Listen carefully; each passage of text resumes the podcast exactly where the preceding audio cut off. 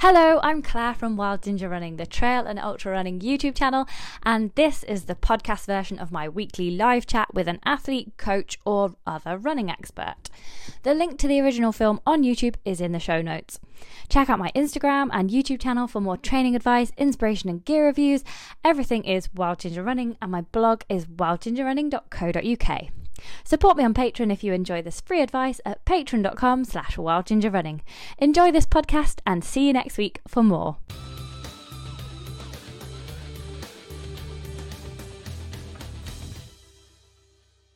Hi everybody, good evening. It's great to be here. It's a Wednesday, it's 7 pm today. We're a little bit later than usual because we are here with ladies Bob Graham record holder. It's Beth Pascall. Yeah. How are you, Beth? How are you doing today? I'm doing really well, thank you. Yeah, thanks for having me on again. Awesome. It's brilliant. Yeah, it's been over a year, hasn't it? I think I saw you at the UTMB last year and um, and uh, we had an interview as well. Um, but you've been uh, going great guns ever since. So it's fantastic to have you on tonight. And congratulations, 14 hours, 34 minutes. That's a whole hour off Jasmin's time, um, or 15 hours, 24 minutes. Oh, no, it's, an, it's more than an hour off. It's an hour and 10. no, 50 minutes. Oh, I'm really bad at maths. I'm so bad at maths. I was trying to work out how your time compare compared to George Foster's latest time. So you'll you'll have to um you'll have to let me know on that because I thought that was 50 minutes think, as well. I think there's roughly 50 minutes separating Kilian to George, and then George to myself, and then myself to Jasmin. Yes. Yes, okay, we'll go with 50 minutes all the way around. You're much better at maths than me. That's terrible maths. I've literally got it written here 14 hours, 34 minutes for Beth. Jasmin, 15 hours, 24 minutes and then I've written an hour off. Um, but anyway, so yeah, Friday the 24th of July, it all happened. Um, but uh, we're going to talk about that mainly tonight. But first of all, I just wanted to get a little bit of your background in ultra running because Paul D. Hamilton says, um, I would really like to know a little bit about how Beth got into ultra racing to begin with. Okay, um, so probably rewinding about six or seven years now is when I first started running ultras. So I've always been a bit of a runner. I did cross country and athletics at school to like I was okay at it. I was like the top of my school, I guess, and went to English schools, cross country and that type of thing, but I was never anything particularly special. Then I went to university and I, and I was a rower, a lightweight rower at university, and I did that to a reasonably high level. And then I got to the point where training with that just wasn't compatible with the latter few years of medical school. So I quit rowing.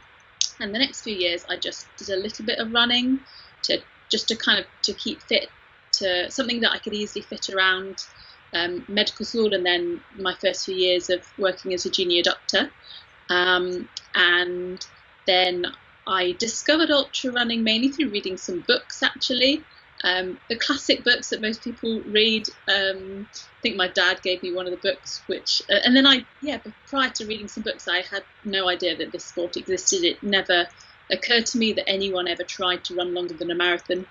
And when I first started, it was it was purely out of curiosity. Like, was it possible to run that far? Could I, could I do it? So it was nothing about trying to run fast or thinking that I could be good at it. It was yeah, purely curiosity. I guess. Um, and then, yeah, it kind of took off from there, I suppose. Gradually, kind of started to take it a bit more seriously um, over little by little over the next six six years. Yeah, you've certainly come a long, long way. Um, um, and you've done um, the UTMB a number of times as well, and Western States 100. Um, it's just been fantastic to watch um, the rise of Beth Pascall. Um, and have you got anything that you're kind of particularly proud of, like out of um, all of the races or the or the records that you've you've got? Um, this is a really difficult question. I, if I could pick a like top three, I would say UTMB 2018 uh, when I was fourth. Um, Western States 2019 when I was fourth again. and then my Bob Graham record, I suppose. Yes, yeah, awesome. Three things yeah. to be really proud of. I think single one of them out, I wouldn't say they're they're difficult to compare. I mean, well, certainly the Bob Graham is very difficult to compare to any races. Um, but yeah, it's um, yeah, it was a cool thing to do this year. Yes, it is definitely. It's fantastic, and um, I'm just going to give you a little sense of who's watching live tonight because um, everybody else has been following what you've been doing and they're really excited. So we've got Chesney Smith. It's his first time watching live. Um, John Gardner's here, and he's got some questions for you um, later that I'm going to ask. Um, and uh, Guy says uh, Beth is amazing. Alex Dehoto says hi. Um, Paul Hamilton's here as well. I just asked one of his questions. There's another one as well. Uh, ben Turner is here as well, and Philip Haddock as well. Um, and we've got a question coming from Ben Turner about training. So I'll, I'll we'll go through some training in a moment. I'll ask that question as well. Um, so uh, yeah, uh, let's talk a little bit about your training for the Bob Graham because um, I'm reading your blog, which is great. If anybody um, wants to have a look, it's bethpascall.com um, slash blog dash posts. Um, the Bob Graham Round one is a really nice one with loads of photos. Uh, it really gives a sense of, of how it went on the day. Um, but in training for it, you said you had a really good training block. Um, what does that consist of? Like, have you got like a typical mileage or ascent that you have in, during the week? Um, what does it look like? Well, certainly it wouldn't have been uh, it was a good training block, but it wasn't what you might typically in a normal year. If you decided to do Bob Graham, it probably isn't what you would do because obviously the first few months in March, April, May, we were in lockdown, so I wasn't doing that much ascent. So luckily we could still run. So I was still just running from my house. Um, I was doing lots and lots of loops of my local woods, like one kilometre loops, trying to uh, get as much vertin as possible. But where I live in Derbyshire, I mean, there are just small hills, really. I don't have big hills to run up and down. So I did my best to, to keep the training as specific as possible, but by no means was it um, was it like perfect training or great training for the Bob Graham. And then as soon as we were released um, and were able to travel, um, I just did lots of running on the route. So um, as you know, we weren't allowed to stay overnight in, in the lake, so I was just doing day trips. So there was a lot of driving involved, and when I drive like do a lot of driving, I feel like I should, you know, the driving has to you have to be running for significantly longer than you're driving for to make it worthwhile. So I was putting in a lot of a lot of long days, like six, eight, ten hours um, on the course, um, but just once a week, um, and the rest of the training I was doing locally. Um, and my mileage was, I mean, nothing spectacular, but for me it was quite a lot because I was working quite a lot at the same time. So I was probably doing between 100 and sorry 100 um, 80 and I think I did 120 mile week, but yeah, somewhere between 80 and 90 miles um, with obviously a, a, lot of vert in that as well, um, and doing some some faster running and some hill reps and things in, in the week uh, between long runs, and then a, a bit closer to it, uh, we when we could stay overnight, I did a few back-to-back um, runs on the course. So I um, I did some back-to-back runs at Jasmin's pace, which was great for giving me the confidence um, that I could run that fast. So I might so I think I did legs one and two on one day, and then legs four and five on the next day. Um, and then I think I did leg three another day. Um, yeah, and, that was great because yeah, just giving me the confidence, I guess, because all my long runs prior to that had been um, hadn't been rushing. I'd been more focusing on um, getting to the route and and trying out different lines between the summits and things like that. Um, yeah, so that's roughly what what training looked like. Hmm. And so you did like eighty to ninety miles a week. Did you also kind of clock your ascent as well? Um, I mean, I could look on Strava, but I, I don't remember off. Yeah, because some people like I know like Kilian goes out and he like he trains. He doesn't look at his mileage. He just goes for the ascent. So I just wondered if that was something that you did as well. No, I mean I, I don't really look at like I don't try to run a specific mileage uh, at all. But that's just what I noticed mm-hmm. with mileage. Yeah.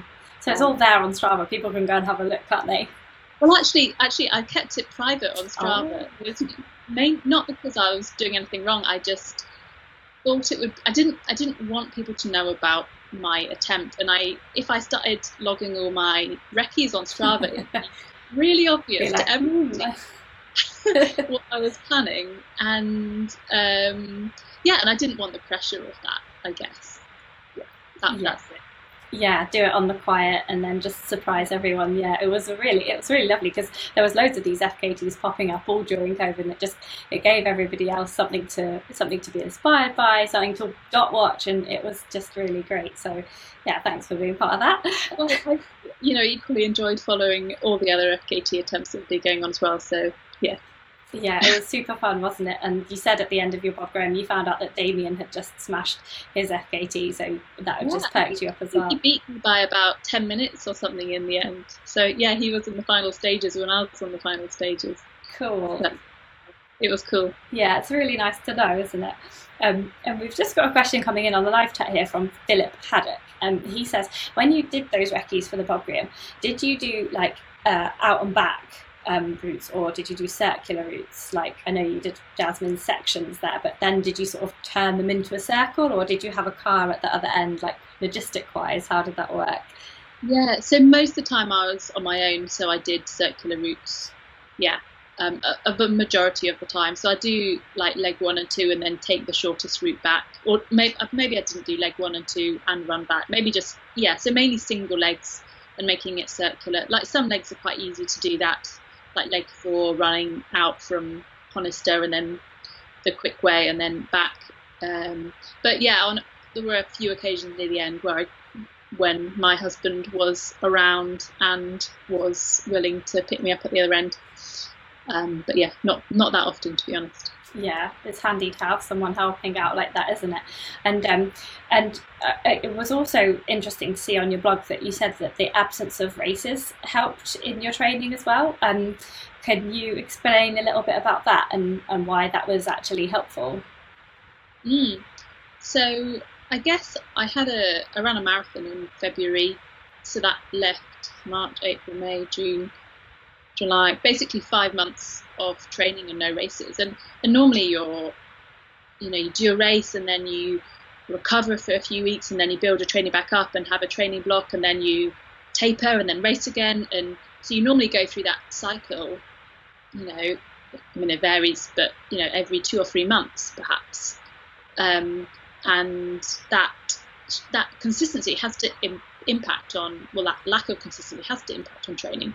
So i think it wasn't the fatigue of racing it was just that training consistency for that five month period which i haven't had before.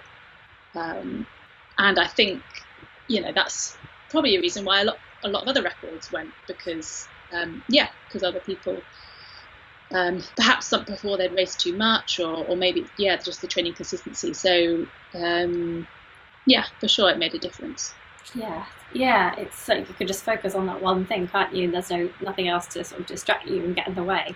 Um, and but you must have been really busy at work. Um, Paul asks, um, uh, how does Beth juggle her work-life balance as a doctor? Um, she must have been even busier during COVID times, or or wait, is your um, realm not really affected by that? Um, so I'm a paediatrician, so I can't say that during like those lockdown months that we were really really busy um, with like with an you know more more because the hospitals were full and more patients and things. Um, the cool thing about lockdown is that it doesn't eliminate corona just coronavirus. It elim- eliminates all other infectious diseases that affect children, which is basically our whole workload. So Okay. we had fewer patients, um, but because because there was nothing else, no races and things, I was working more than I had before. So I was doing more hours at work, and because of issues with staff having to self isolate and things, that meant that yeah, I was working more and longer hours and doing extra shifts and things. But actually, when I was at work, it was fine. Yeah, it was fine um, compared to now when when we're just it's completely crazy and we're rushed off our feet all the time. So yeah, I was yeah I was working harder, but but not yeah the intensity was a bit less, which was maybe that meant that I was able to train better. I, I don't know, and and certainly I, I normally get ill a lot. Um, and since since uh, coronavirus arrived, I haven't been ill at all. Wow. Um, which I think is because of wearing PPE all the time, which is fantastic. So that probably contributed to training consistency as well, to be honest. Yeah, yeah, that's so interesting, isn't it? Like, um, that, that a pandemic occurs, like this is really terrible, but then you're the wellest you've ever been um, because of all the measures taken. That's so interesting. I, I'll probably jinx it now, and I'll, I'll get you get a horrible cold. Well, well, well, you have actually got an injury right now, haven't you? um, so, what you haven't suffered in colds and kind of flu kind of things, um, you have now got. So, can you tell us a little bit about what's happening for you now? Um, yeah, so back in September, I was supporting a friend doing a Bob Graham. I had lots of favours to repay because all my supporters had been so good to me. So yeah, I was. Um, I just had an accident where I was running downhill in the dark, quite fast in the wet conditions, and I fell and twisted my ankle.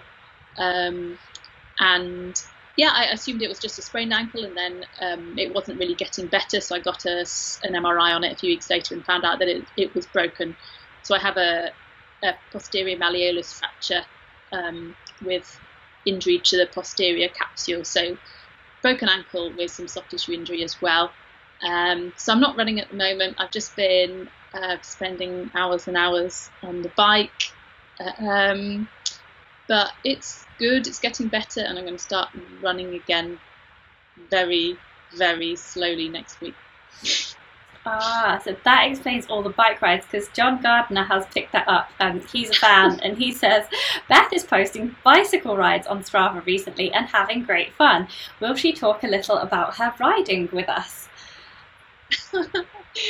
um, I yeah, I mean yeah, Strava doesn't look very interesting at the moment because most of the bike rides have been in the gym.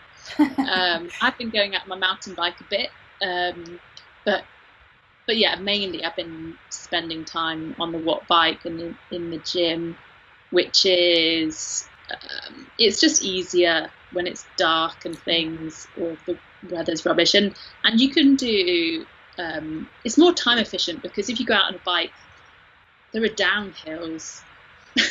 Yeah. but if you the gym you can just you can go much higher intensity basically and get get more out of it Yeah, you can go constantly uphill if you want to, and you're not going to fall off and break the other leg or break the other ankle. It's true. It's my other worry with mountain biking. I have fallen over a few times and tweaked my ankle, which has been been frustrating. But um, yeah, so I'm not, um, you know, completely hating the bike.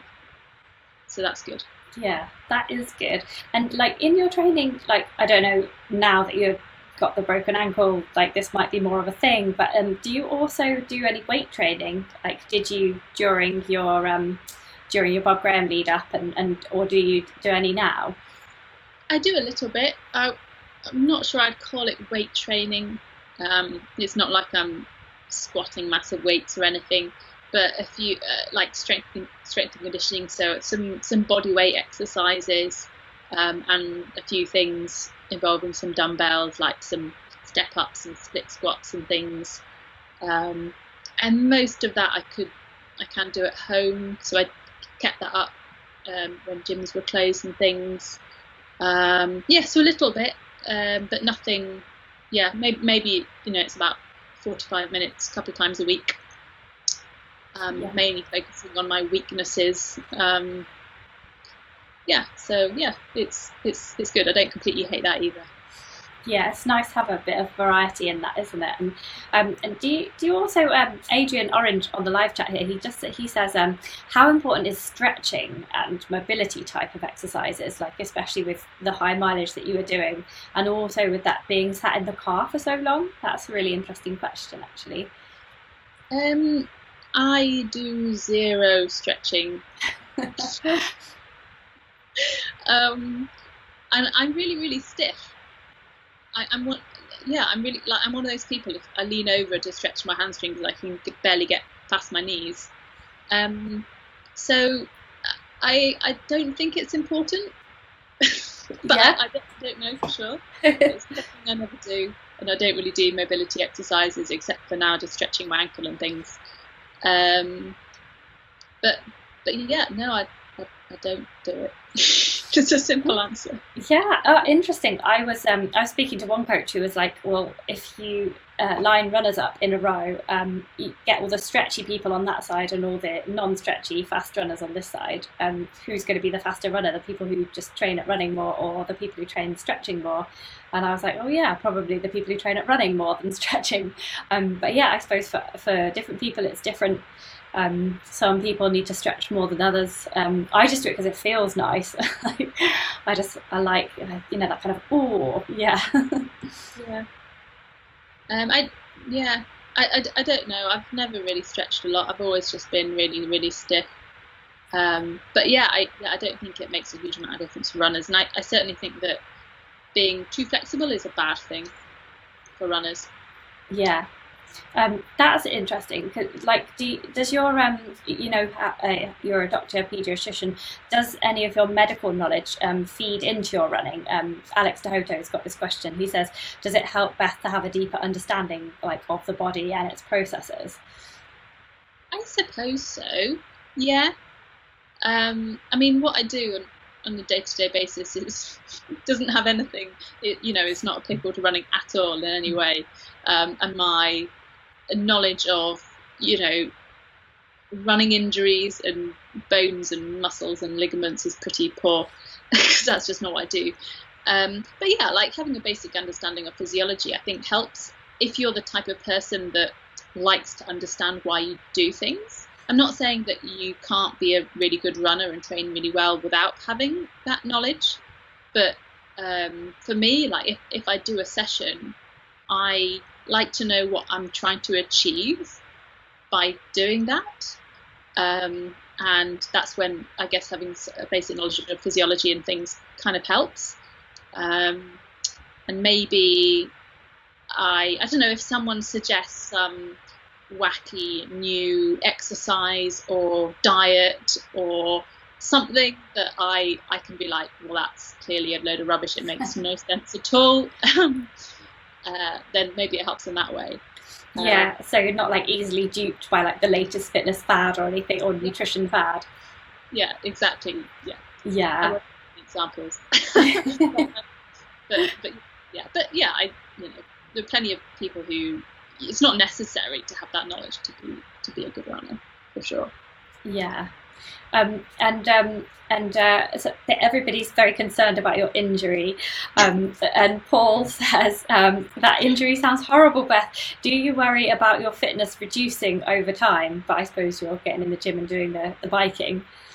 Um, no, I don't really worry. If I'm honest, um, I feel quite fit at the moment from all the cycling, and I've got no races lined up. So um, if like I'm not losing fitness, certainly when I start running, I, I'll lose that specific fitness and things. Will get to take a while to get back into it.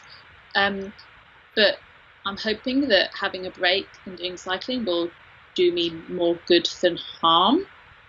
Um, certainly, you know, if it was the middle of a, it was the summer and it was a normal year, then yeah, I'd be I'd be really upset about it, and yeah, I would be would be worrying. But no, I'm not right now. It, there's nothing I can do about it. I've just kind of accepted it, um, and yeah, I feel lucky that it's happened now rather than at any other any other time. Um, yeah, yeah, it is lucky. it, yeah, in some ways it's it's good, and yeah, some people are chomping at the bit to get back to races, but anybody who's injured is just like, oh, phew. Um, and uh, we've got a question from uh, from Toddy. Um, he says, "Have you ever felt like really low mentally during one of these long runs that you do?" Um, he's he's wants to know like what's your way of getting through that. And I suppose you um, in your blog you said there was a low point around leg three, like the first three summits, where you were only just hitting the splits. Of, um, so uh, so yeah, how do you kind of pull yourself through these uh, times when you have these low patches? Yeah, I think in the Bob Graham, that's probably a bad example because I actually I felt pretty good the whole way through. Um, uh, in yeah, I've had low points in races. Um, and I think what I tend to do is kind of break it down into chunks.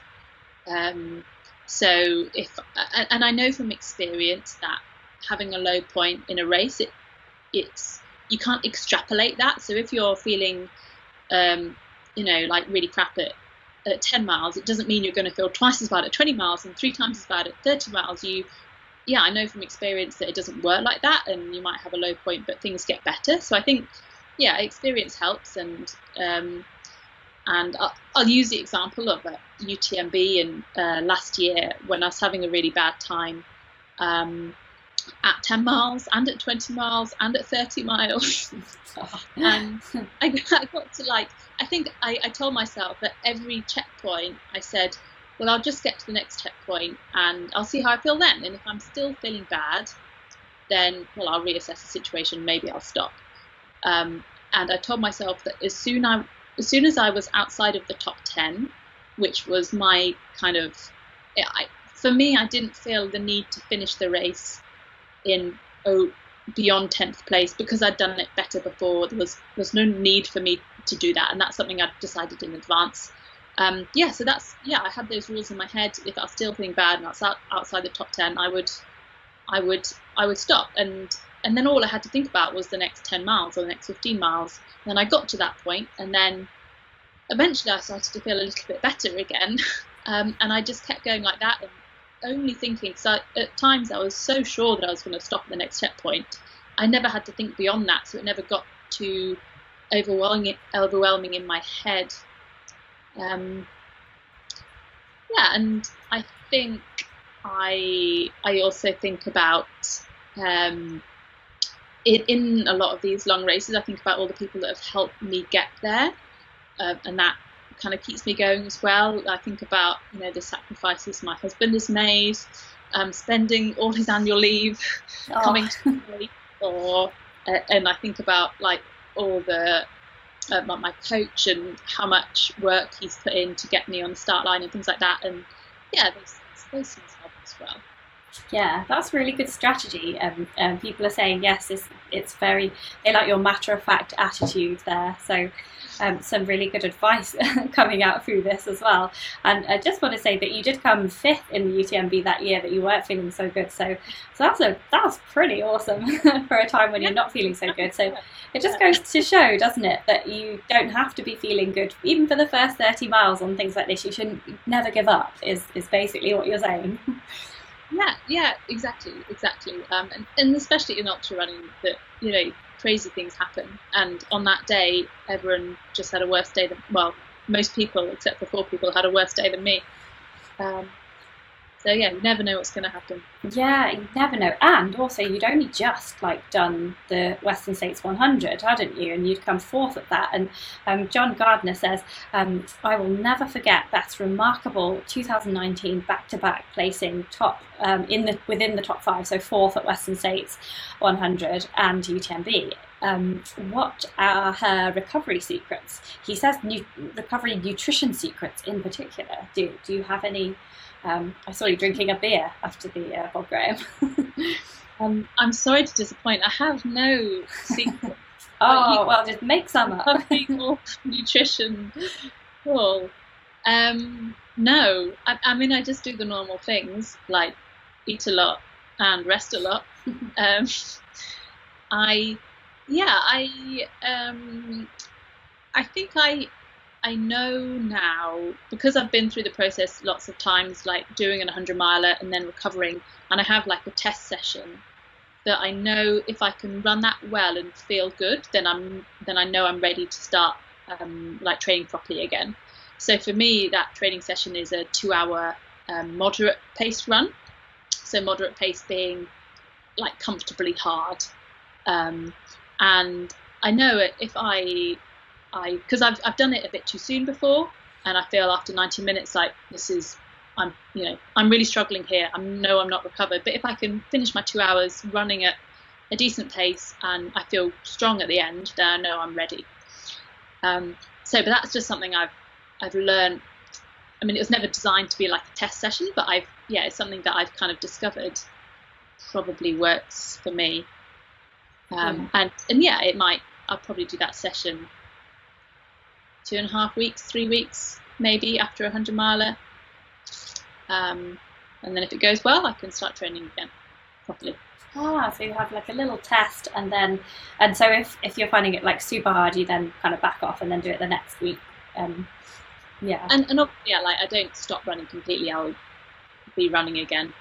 You know, doing just easy runs, short easy runs, um, up until that point. Yeah, but not actually like on the training plan I'm training. Um, okay, well, John Gardner says, um, eat a lot and rest a lot. I can do that.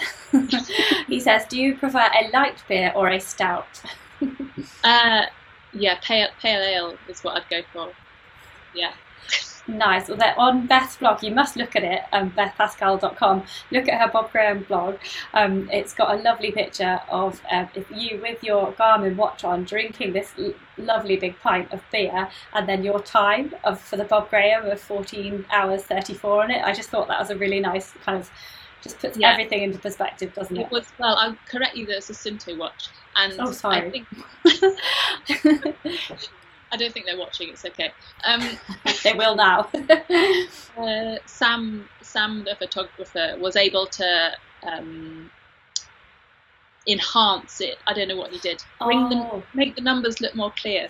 Oh um, yes. Yeah, because sometimes with the reflection you can't quite get. Oh, I haven't got. The, but yeah, the the reflection you can't get it, can you? So, yeah, that's. Uh, she could have changed the numbers. I'm not sure.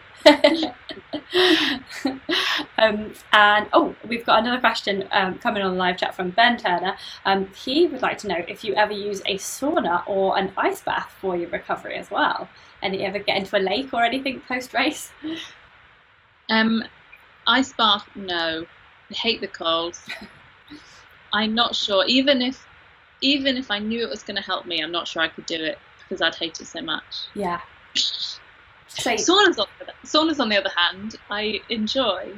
Um, yeah, I I mean there hasn't been much sauna use this year for obvious reasons, um, but but yeah, I, I enjoy a sauna, and if I'm in the gym and the sauna is available, I will frequently use it. Um, I think for recovery, I, I don't know whether it helps recovery. I don't know the evidence for that.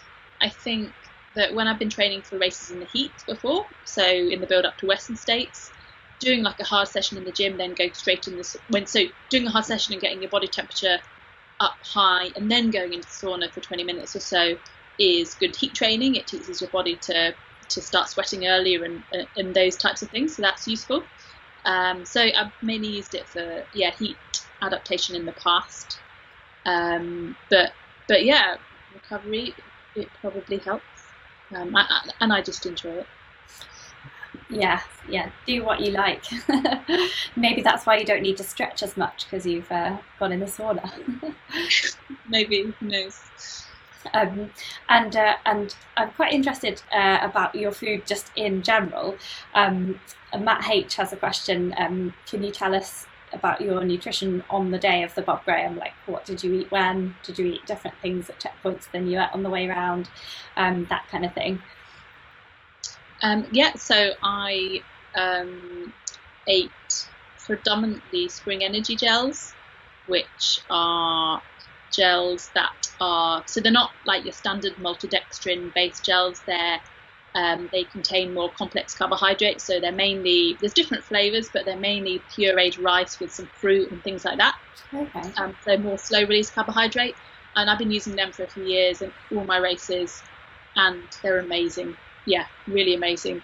So where that's what I ate whilst I was running. Um, I so that that's what I gave my paces to carry and things, and I had one of them every about every 20 minutes, 15, 20 minutes. Um, and I also had my drink was mountain fuel, so I drank that as well for the extra extra carbohydrate.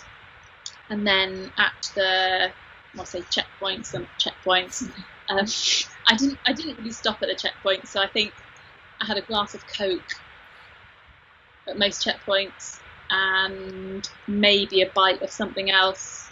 Can't actually remember maybe, maybe like a little bit of banana bread or something like that. Um, but yeah, I was reliant like you know 95% was spring energy gels and a few other bits and pieces just for variation. But yeah, I, I didn't really need that to be honest. I can, yeah, I know that I can do 100k on just gels, spring energy gels these days. So yeah. Oh, that's interesting because um, Nicky Spinks, she goes like the whole other way, doesn't she? Like fish and chips, yeah. baked beans, rice pudding, like uh, tin peaches. Yeah. A lot of the things she's done recently have been much longer challenges. Um, and I think maybe you need it for doing longer things um, at a lower intensity. But if you're running at high intensity, it's chewing is kind of difficult. So you just want something that you can put in your mouth and swallow. Um, for me, anyway. Um, but but yeah, a longer thing that I'd have have more solid food. But I don't I don't need it, and I don't feel yeah. I think it'd be harder harder to get down. Yeah, and harder to digest, and yeah, and you have to work out what works for you, doesn't it? Like that might not work for someone else. Like I know this guy. I'm sure um, a guy recently did a triple Bob Graham, and I think um, somebody told me that he did it on like Ginsters pasties and. Um, I don't know, and Coke all the way around, or something like really, really funny. uh, but he did it. yeah, yeah, whatever works for you. Yeah, whatever works for you. and um, and you mentioned um, that you were giving this food to your pacers to sort of hand out to you on the way. Um, what do you look for in um, a really good pacer and a really good support crew at those road crossings? Um, so the pacers, the main you need to have at least someone on each leg who knows the route. Um, so even though I knew the route well myself, I wouldn't consider myself like an expert you know. So I had, um, and and also when you're when you're doing your round, it's useful to have. It's quicker to run behind somebody, so you're you can just look at the ground or the ground, you know, five to ten meters ahead, and you're not the person looking or with the compass or yeah, you can just run a bit faster if you're following. So having someone who knows the route really really well um, is really helpful. Um, and yeah, then someone who is your pace yeah, yeah. You don't want someone off up there going, "Come on." someone available on a Friday with 24 hours notice. Yeah, that's, that's get the criteria. Yeah. um, did your husband help out with the car, um, uh, the the road crossings, or with that just another um, couple of people? Uh, uh, he was at most. Yeah, he was at well.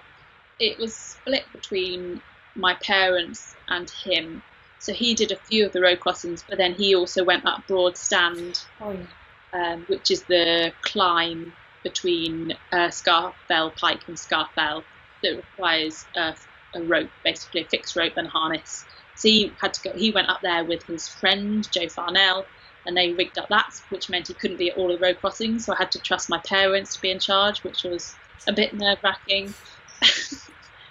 um, but yeah, they, they were great. Um, so it all, all works out well. Yeah, is that because they haven't done much of that kind of thing before? Um, mm, well, mm, they couldn't use that as an excuse because they have been to quite a lot of races. In fact, they, they love it, and it's difficult to keep them away from races. Oh, they're, just, they're just kind of three spirits. Uh-huh. they, um, I don't know, they you, I could see them being like, oh, at Wasdale, um, and thinking, oh, well, she's not going to be here for another hour. We can go for a quick nip up, you know, yes, well, and we'll still be back in time. And I, I don't know, they just, um, yeah, Matt, my husband, gets anxious when they're around because they try and, yeah, they, I don't know, they lose track of time, and they're just, yeah, they're just kind of free spirits and get a bit too excited about the whole thing. Oh, bless them, like a puppy. exactly, exactly. Yeah, but excited, they excited but, children. Yeah. oh, they sound fun, but yeah, you need someone who's kind of going to definitely going to be there and be like, right, okay, where's the stuff? Ah, it's definitely like having supported Sabrina um, on her Pennine Way FKT just recently. It is really stressful being support, so yeah, yeah. it's really hard work, isn't it? Um, I know. I mean, I haven't done it that much, but I have supported uh, Matt. He did a paddy the other the other year, and yeah, I found it really stressful. Really stressful. Yeah, and I almost think it's easier to just do the running. oh, absolutely. It's, and that's one of the most basic types of support you can do. But going to a race in another country where there's thousands of other people around, yeah, it's it's horrendous. much Yeah. easier. To run. Yeah, yeah. Like I can imagine supporting someone on the UTMB would be really difficult, having to drive to all those different places, and you don't really know where you're going. You're driving on the right. It's the middle of the night. Oh yeah. um, and so, so yeah, you've just. Uh, yeah, Broad Stand. Um, that sound that sounded um, really quite difficult. You know, like after forty miles in your legs, trying to cl- then climb. Um, how how was that in terms of like just doing something completely different? Did you feel kind of secure doing that? Yeah, it's. I think a lot of people underestimate Broad Stand, um, and yeah, when you're when you're. I had done it in training, but I'd never done it. I'd done it with fresh legs, and never, under no other circumstances, do you ever do a climb having run for 40 miles.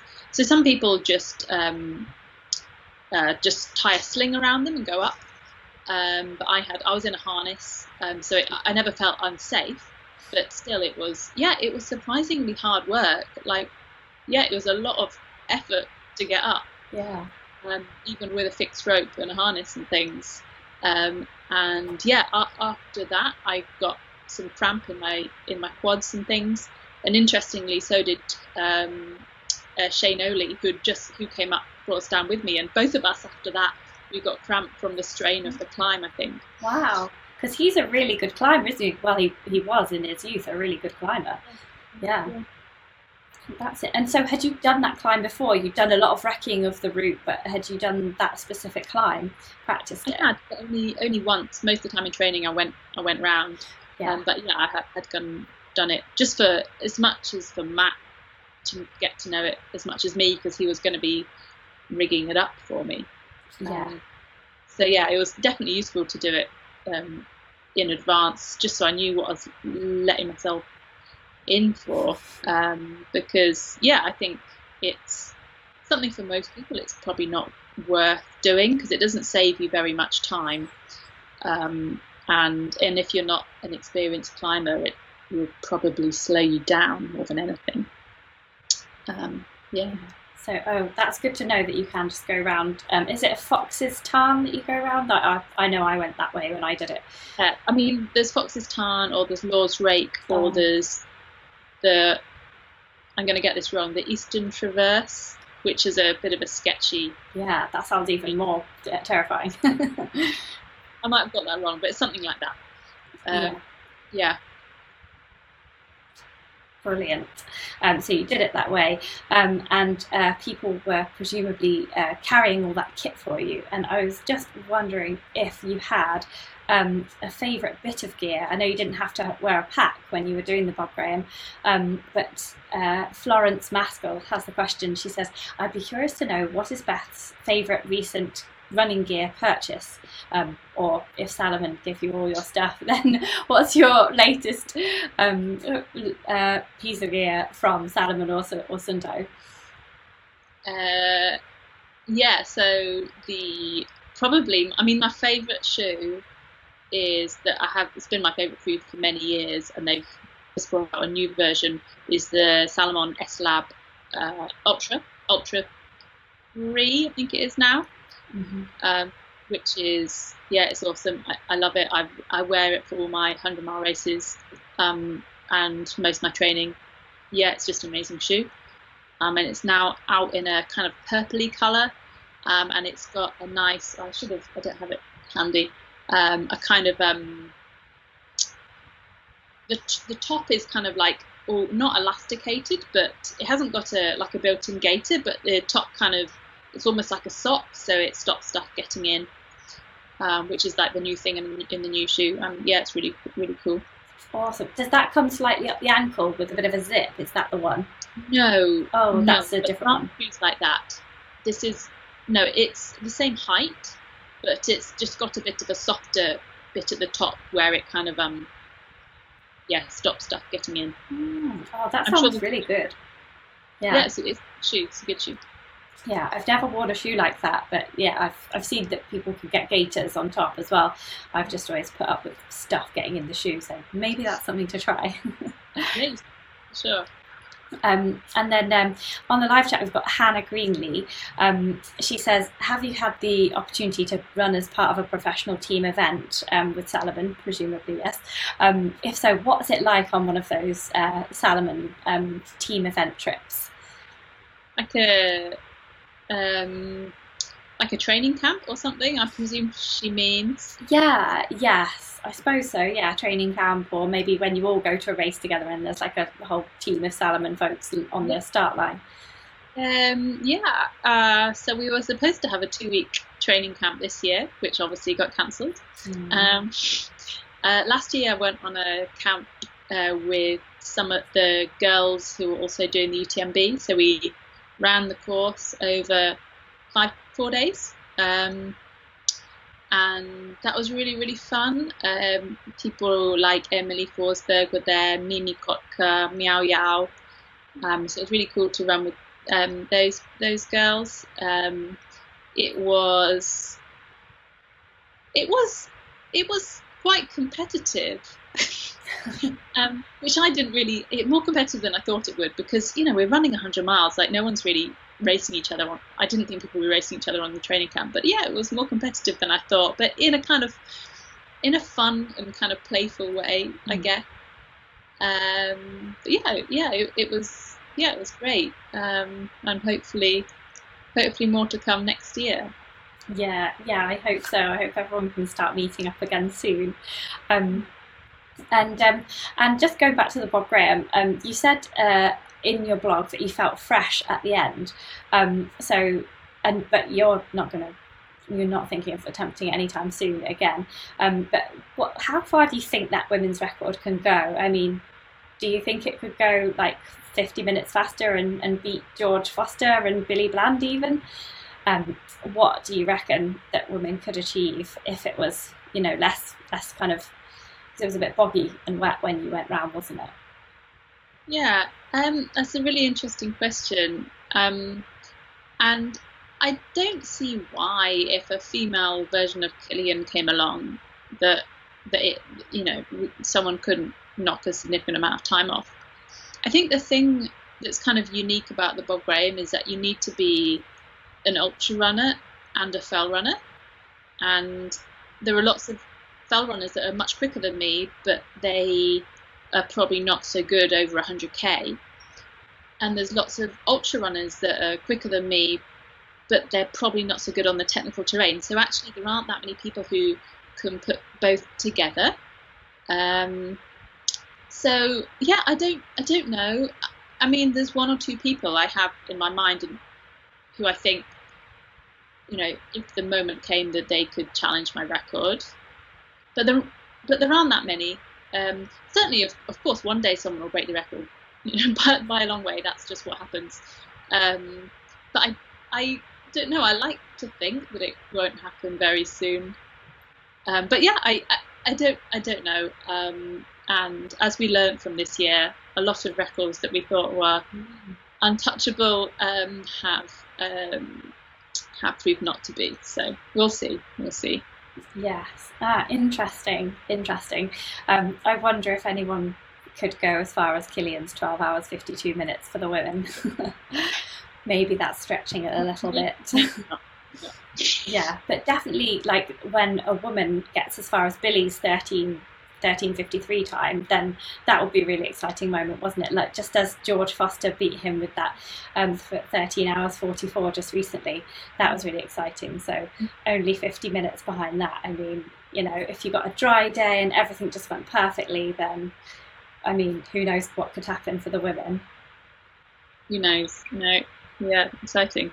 Yeah, um, and just running in, just if you could just take yourself back to that moment where you were running in, like up to Moot Hall through Keswick High Street. It's it's such an emotional moment, isn't it? Like people people come out of pubs, don't they, when they hear about it, and they're just like, yay, and there's all cheering, and it's just wonderful. Um, how did it feel to finish in those those final couple of couple of minutes, just running up the road there? Yeah, it it felt really really good. Um, it it felt different to you know, when you run in on a race, because you know that every person there is there to see you run. Mm-hmm. And in a race, you know, that's never the case. Um, yeah, so that I think that made it really special. Um, and yeah, clearly there weren't as many people around as there might have been in a normal year, or if I'd actually told people I was going to do it beforehand. yeah, still a fair few people turned out, and yeah, it felt it felt amazing, and I think it um, it felt even better because of I'd had a pretty stressful couple of weeks beforehand, and even it wasn't until the day before that I knew it was definitely going to happen because I changed the day last minute because of the weather, and so yeah, it was a, just a huge relief, um, and and yeah, it had been a, like a tough year as it was for everybody, and that finally something had gone well. Um, yeah, it, I think that made it more more special. I would say. Um, yeah, yeah. Yeah, it certainly looked really great at the end. Like you looked quite emotional as you were on the steps, and, and... I, I, was. I was fighting back the tears. Oh, yeah. yeah. It is. It's an amazing moment, isn't it? Um, and um, and so obviously this is always the question people ask to, ask to end an interview. Um, what are you thinking about next? Um, for example, Paul Hamilton says, "Is Beth interested in any other FKTs at all?" Um, if races are happening as normal next year, then I will be racing. Um, if races are not happening, then yeah, yeah, I will, I will do something else. I mean, I think, um, yeah, I, I mean, I'm optimistic that um, the big races will be on next year, but I, it's always good to have a, a backup plan. Um, psychologically as much as anything i think so then if things don't happen as way the way we hope, then then it's not too much of a blow. Um, so yeah, there are some other fell running records that I I would go for. Um, not giving anything away. it's a secret. Hopefully, it won't happen, and I'll be I'll be racing. Yeah. Uh, do you know what particular races um, have you picked them already, or, or is that um, confidential as well until we look on your blog and? I mean, I was, I'm hopefully I'll do what I plan to do this year. So um, in uh, Lake Sonoma, which is a race in Cal- uh, California in April, and then leading on to Western States in June, and then leading on to UTMB. Um, so that would that would be the plan. Um, but we'll see. Yeah, we'll see for 2021. So, so how can people follow you? I know you've got a blog, you're on social media, and um, just let everyone know how they can um, sign up and follow you. Yeah, I think Instagram is probably the best place. Um, I luckily I don't think there are any other Beth Pascalls on many of the social media platforms. So just searching for my name is the best place to find me on Instagram, Facebook, and I'm on Twitter, but I rarely use it. And then, yeah, I have a, a website, which again, I, I, don't write blogs very often, um, which is bethpascall.com. Um, yeah, that's it. Awesome, and it's Beth Pascall with two L's. I have put it at the bottom of the screen on YouTube, but if anybody's listening to the podcast version of this, um, then Beth Pascall is um, it's P A S C A L L. That is correct, is it? Yes fantastic. Um, well, fantastic. Well, thank you so much for speaking to us tonight, Beth. It's been real, a real pleasure to have you on. Um, congratulations once again on that ladies Bob Graham record. Um, it's absolutely fantastic. Um, and yeah, wishing you the best for 2021. Hope those races happen. Well, thank, thanks a lot, Claire. Awesome. See you soon then. Bye. Bye.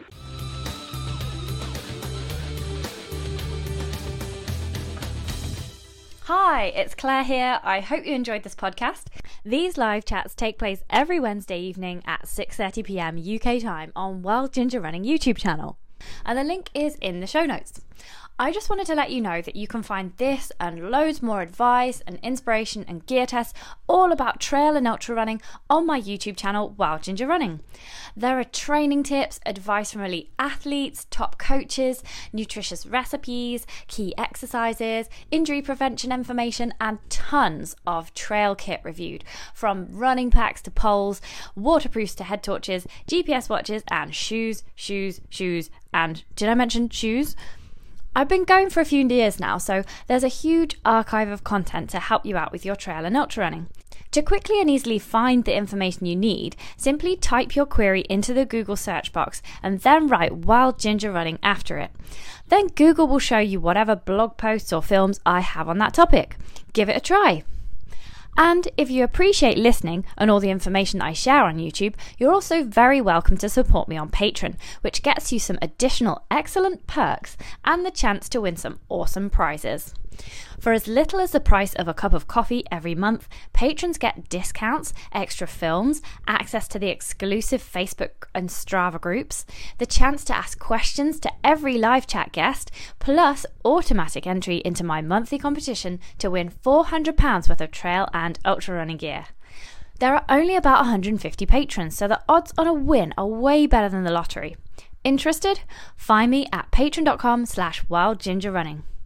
Thanks for listening, guys. Have fun, enjoy your run, and I'll see you on the trails.